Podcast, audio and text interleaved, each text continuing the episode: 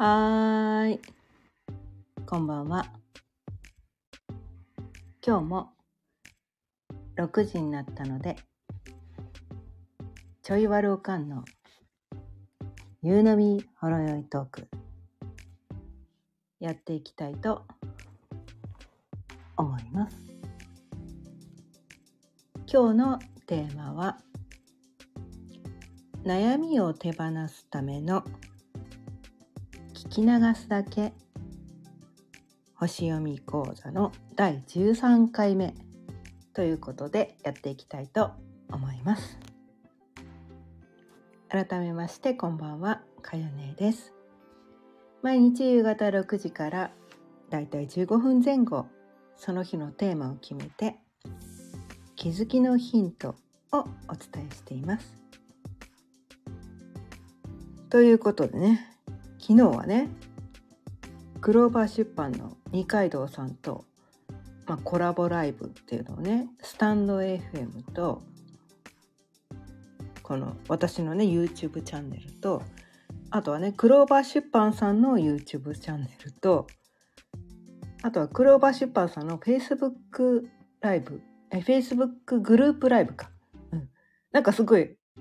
あっちこっちでこう同時配信をしていたから。で事前のねなんか打ち合わせがうまくいってなかったみたいで。ちょっと始まりがねグズグズになってしまってお聞き苦しいねき昨日聞いてくださった方。お聞き苦しい点があったとは思いますが大変申し訳ございませんでした。酔っ払いのちょい悪かんなんで許してください。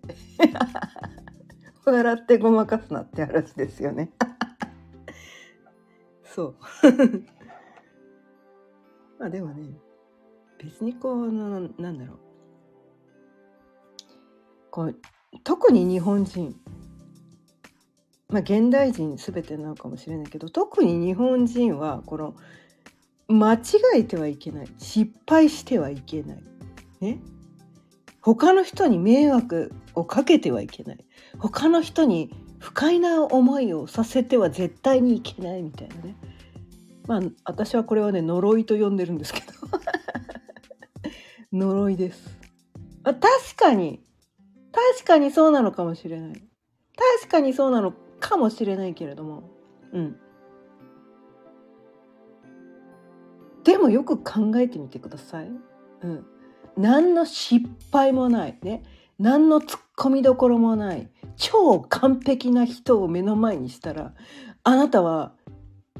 楽に生きていけますかって話なんですよ。ね、うん。超完璧な人の一部のミスもしたことを見たことがない。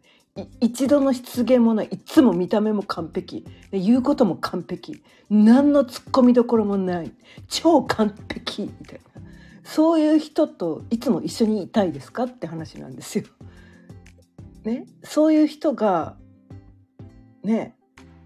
私はこんなに完璧なんです。私はこれもできてあれもできてこれも完璧でこれも完璧でこれも完璧でっていうことを聞きたいですかって話なんですよ。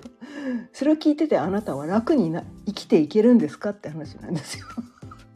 多分ねあこの人はすごい私はダメみたいなこう自己否定とか自分責めに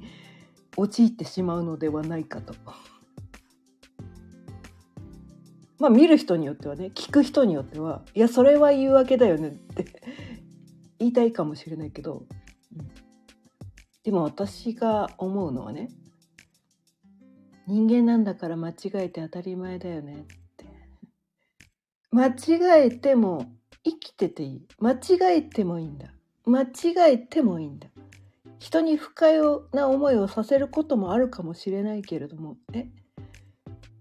うまくいかないこともあるかもしれないけどそんな完璧じゃないのが人間なんだよと。まあ、それをねあえて私はこう体現を持ってね私が自らこのミスとかねグズグズな自分を見せることによって、ね、これでいいんだよっていうことをね伝えていきたい人なんですよ。うん、完璧でなければいけないという呪いほどもう恐ろしい呪いはないわけなんですよ。まあ私がねその呪いに長い間かかっていたからその呪いを解くのにねもう50年以上かかったわけなんですよ。完璧でなければいけないっていう。この呪いねまあ強烈でした。強烈でした。間違えちゃいけないっていう呪い。まあすごかったです。間違えちゃいけないっていう呪いが強すぎると人って何もチャレンジできなくなっちゃうんですね、うん、何もチャレンジできなくなっちゃうんです。でもそんな人生楽しいのかなって話なんですね、うん、その人生楽なのかな？幸せなのかなって話なんです。で私はそれを別にこう他の人にねおすすめしたいわけでもないしそういうことを伝えたいわけでもない。どっちかというと逆。人間なんだから失敗して当たり前だよねって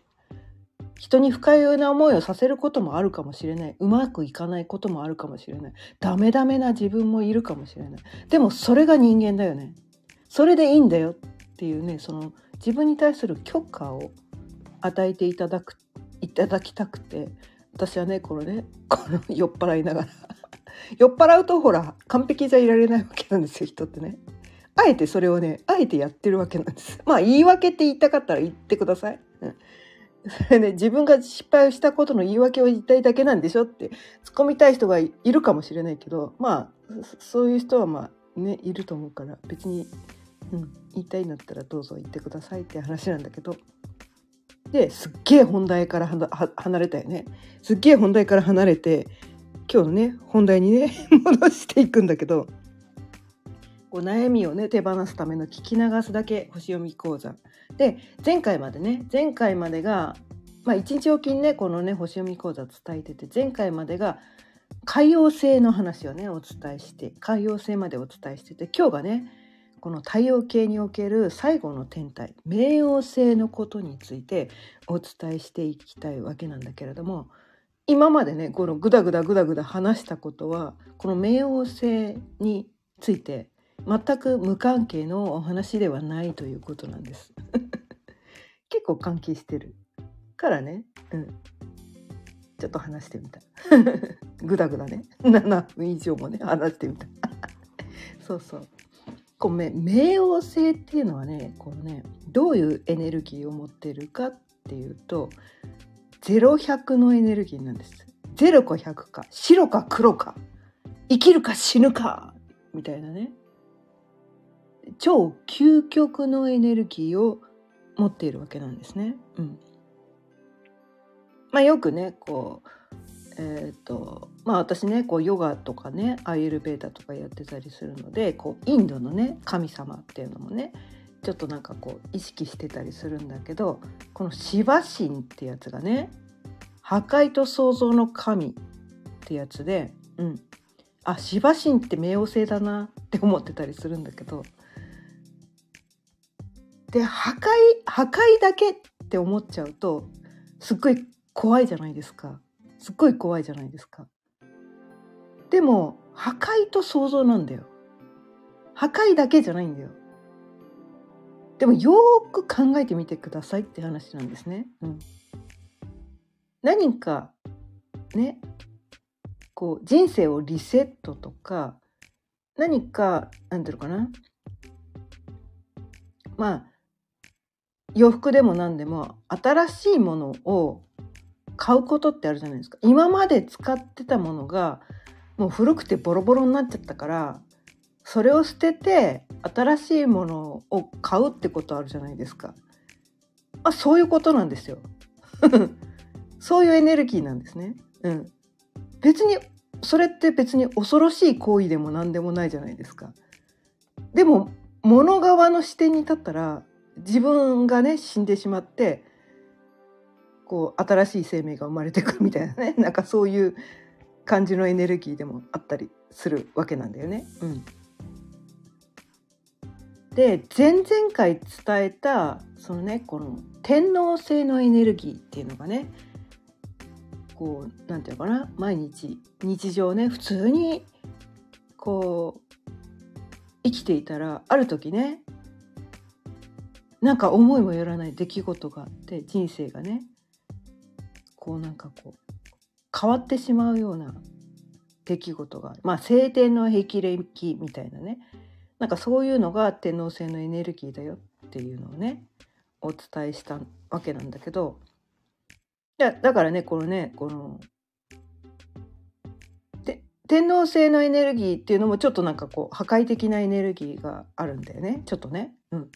ちょっと破壊的なエネルギーがあってよくねこの星読みを学ぶ人の中でその天王星とこの冥王星のエネルギーの違いがよく分かりませんっていう話があるんだけれども、うん、その時に一番分かりやすい例え話。これね私がこうねやってたからすごいそこがよくわかるんだけれども、うん、天王星のエネルギーはお家のリフォームの感じです。お家のリフォームって別に全部壊して一からやり直すわけじゃないじゃないですか。ね、お家の部分的に残して部分を変える。今までのいいところは残してそのなんかここはもう古くなったからここは変えようかみたいなねここはもうあんまり使い物にならないからここは変えようよっていうエネルギーがその天皇制の、まあ、改革のエネルギーなんですね。改革。変革改革。ね。リフォーム。まあリノベーションっていうね言い方もありますけど、うん、今までの全部を捨てて新しく始めるわけではなく今までのいいところを残して悪いところは捨ててでいいとこを足してねこうだからいダメだだダメだっていうかもうもうダメになっちゃったところだけをこうなんていうか壊してでその使いところを残してこうより良くしていこうっていうのがその天皇星のエネルギーでで今日伝えたいこの冥王星のエネルギーっていうのはこう古いお家を全部解体してね解体して新築のお家を建てるみたいなそんな感じのエネルギーなんです。リフォームとは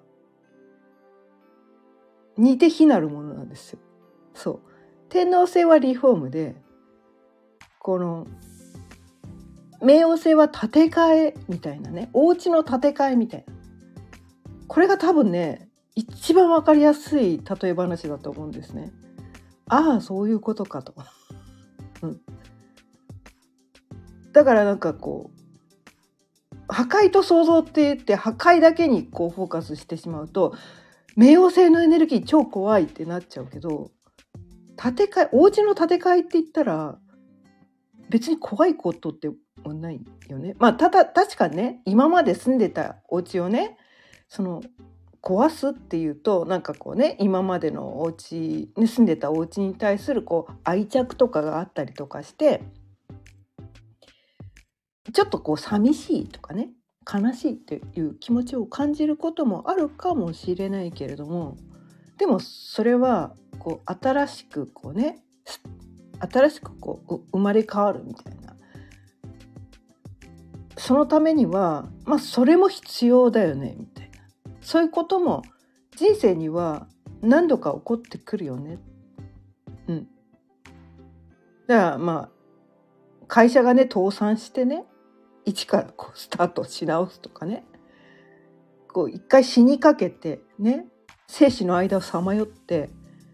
生き直すとかねなんかそのくらいちょっとだから強烈なエネルギーなんですよね。うん。冥王星のエネルギーっていうのはね。うん。でこの冥王星のエネルギーっていうのがねこの今はねこのね今現在の話をしますねこれからね今ヤギ座っていうところにこの冥王星っていうのがいるんですよ。でヤギ座ってどういうことなのかっていうとこう、まあ、社会社会の仕組み的なことですね。そう社会の仕組み的なところに今冥王星がいるっていうことなんですね。うん、で今よ今の世の中ちょっと引いた視点で見てください。うん、今の世の中すっごいなんか破壊されてません、ま、ジャニーズしかり宝塚しかりなんかいろいろね政党とかねなんかあの宗教のいろいろねめっちゃ破壊されてません、ね、で今ねこのねヤギ座のね最後の方に今冥王星がいるんです。冥王星の次冥王星じゃないヤギ座の次は水亀座になるんですけど水亀座にその冥王星がね移動をね来年の3月ぐらい3月だったか4月だったかちょっとごめんなさい今ちょっとよく覚えてないけど確か3月か4月のあたりにこのね冥王星が水亀座に移動していく。それまでの間もう最後のね最後の最後でこの社会の大改革をねこの冥王星さんがね今ねしてくれてるんだよね。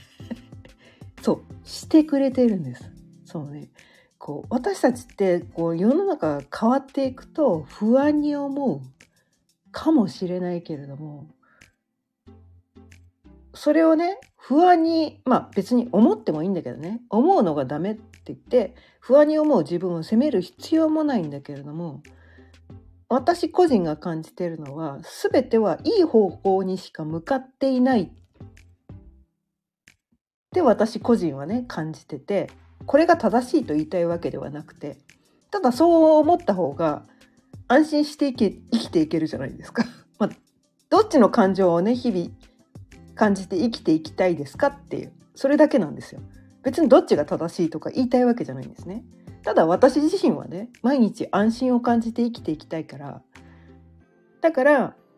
社会は全ていい方向にしか向かっていないっていうそういう選択を私はしているんですね。うん、どっちを思ってもいいんですよ。うん、悪い方に向かってるって思いたかったら別にどうぞご自由に思いくださいみたいな。うん、自分が思いたいように思えばいいんです。ね、でもこの引き寄せの法則で言うと自分がねそのフォーカスしたことが自分の目の前の現実に起きてくるっていう、まあ、そういう考え方もあって、まあ、それがね全ての人にとって適用されるかどうかわからないけれども私はね結構引き寄せめっちゃしてきてる人なので引き寄せの法則結構採用してる人なんですね。うんまあ、採用しなくてもいいんですよ全然採用しなくてもいいんですよ。ただ全ての人に引き寄せの法則は働いてるなと感じてはいます。ね。それが正しいと言ったわけじゃないんですよ。全ての人にとって正解であなたもこれを採用しなさいって押し付けたいわけではないんだけれども私自身はそれを採用してる。それは実際に体感してる。実際に体現してるからだけなんですね。うん、でも人ってこの自分がねそれをこう何て言うのかな。実際自分でねこう経験とか体感とかないとなかなか信じられないからね。別に信じなくていいですよ。全然信じなくていいです。うん、ただねただあなたがもし心配を感じていきたいのか安心を感じていきたいのかもし安心を感じていきたいのならこのねね宇宙はねこの世は全て良くなる方向にしか向かっていないというその考え方をぜひ採用していただきたいと思います。うん、どっちでもいいんですよ。どっちでもいいんです。うん、不安を感じて生きていきたいっていうのを採用するならね、この世はねこれからどうなっちゃうんだろうどうなっちゃうんだろうどうなっちゃうんだろうっていうのねそっちをねどうぞ考えてください。はいね、で今はねこの冥王星がそのヤギ座ってこう社会の仕組みっていうのをこうねこう来年の3月ぐらいまで、あのまあこれからもっといっぱいいろんなことが破壊されてくると思います。それは宇宙の天体の働きでそれが起こっているだけで一通り破壊し終わったらその次に行ってそこから先はその水亀座っていうのは何て言うのかなまあ、今までそのヤギ座っていうのがねその枠にはめるみたいなこうでなければいけないねばべきっていうね、まあ、そういうエネルギーを持ってるのがこのヤギ座であってそういう社会のね、ねばべきを今ぶち壊せてくれてるんだみたいな。誰かこうね、こう、なんていうかな、トップのなんかピラミッド構造ピラミッド構造ね上に上に誰かが必ずいてね、その人に従わなければいけないというその社会の仕組みを今ぶっ壊してくれてるんですよ。私にとってはこれは恵みでしかないんですね。まあそれが好きな人はどうしちゃうどうなっちゃうの？この世の中どうなっちゃうの？って不安でしかないかもしれないけれども私はそのね次のね水亀座の性質がとても強い人でいや全てフラットになっちまえばいいのにってね人人がねどんな人でもこのなんかな人に上下はないよねって思ってるんですよ。ね？年齢とかね？肩書きとか。もうそんなの全て取っ払って、ね、国境とかも全て取っ払って、ね、私たちはだって同じ人間じゃんみたいな。なんでそこに上下つけんだよっていうことにすごく私はこう憤りを感じてね生まれてこの方ずっと私はそこに対して憤りを感じて生きてきた人間なのでやっと私の時代が来るぐらいに思ってるんですよ。いや全ての人は同じ人間だよね誰が偉くて誰がダメとかないからとかただ個性の違いがあるだけだよ。ね経験がその人なりの経験が違うだけであってどの人が素晴らしくてどの人がダメとかないからってそれをめちゃめちゃ言いたい人なんですね。でそれが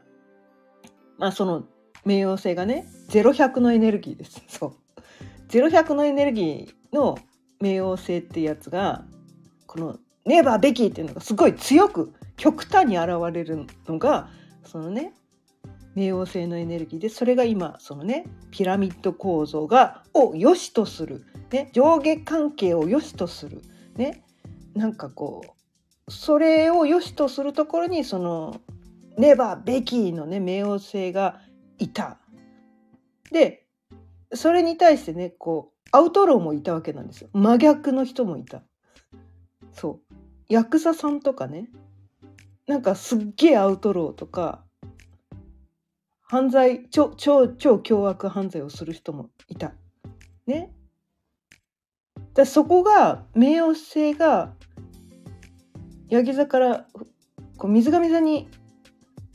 移動することによって全部フラットになるんじゃないかなみたいなそんな凶悪犯罪もなくなる代わりにすっげえ偉い人とかすっげえ素晴らしいとかもてはやされる人もいなくなるんじゃないかなっていうふうに私は感じてて。うん、ですでもほら私が偉いって言いたい人もいるんだよね。私だけが素晴らしくて他ねこの世の全ての人はダメ人間っていうふうにして思いたい人にとってはすごい嫌な時代が訪れるかもしれないんだけど私はこの世のね全ての人はフラットだと思いたい人間だからなんでなんで上下関係があるんだよみたいな。超そこに対して憤りを感じてた人間だから。私にとってはね来年の3月がこうすごい待ち遠しいわけなんだけれども、まあ、3月だったか4月だったかちょっと覚えてないんだけどね。ただねこの生まれ持った性質によってその時代のエネルギーがそう時代のエネルギーが変わるんです。そう宇宙に漂うね。この世に漂ってくるエネルギーが来年の3月か4月ぐらいにガラッと変わります。それまでねいろいろな社会構造がもっともっと破壊されていきます。それは宇宙の流れで自然の流れでこう当たり前のごとく起こってくることなのでそこに対して私たち人間がいくら不安に思っても抗いようのないエネルギーが流れているんです。だから不安に思うだけ損です。ストレスになるからね。不安に思う必要がないって話なんですよ。まあ、不安に思いたくてね自分をいじめたいんだったらどうぞやってもらっても構わないんだけれどもやる必要ないですよっていうことだけはお伝えしてきます。はい、これからねもっとどんどんねいろんなね社会のね仕組み今まで当たり前だと思ってた社会の仕組みがどんどんどんどん破壊されていきます。来年の3月か4月まで。あそうだ。4月にねあのねこの診察になるじゃないですかあれもなんかねこのねお金の仕組みもねガラッと変わると思いますよ。どう変わるか知らんけど。知らんけど。ただ変わるってことだけ分かってれば、で、全てはいい方向に向かっているっていうことだけを採用すれば、何も不安に思う必要はないので。これが正しいわけではないんだけど、あなたが悩みを手放して楽に生きるための気づきのヒントをねこの音声ではお伝えしているのでこういうテーマでお伝えしてみました。今日も聞いてくださってありがとうございました。今日もね25分過ぎちゃったけどね。毎日夕方6時からだいたい15分前後もう最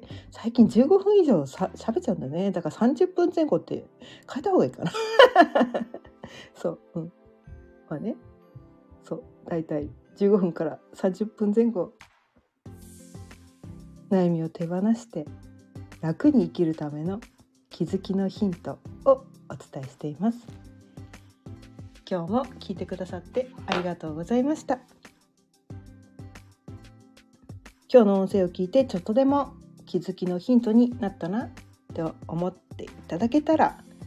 チャンネルのフォローやいいねボタンもぜひよろしくお願いいたします。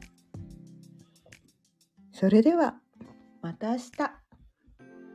さようなら。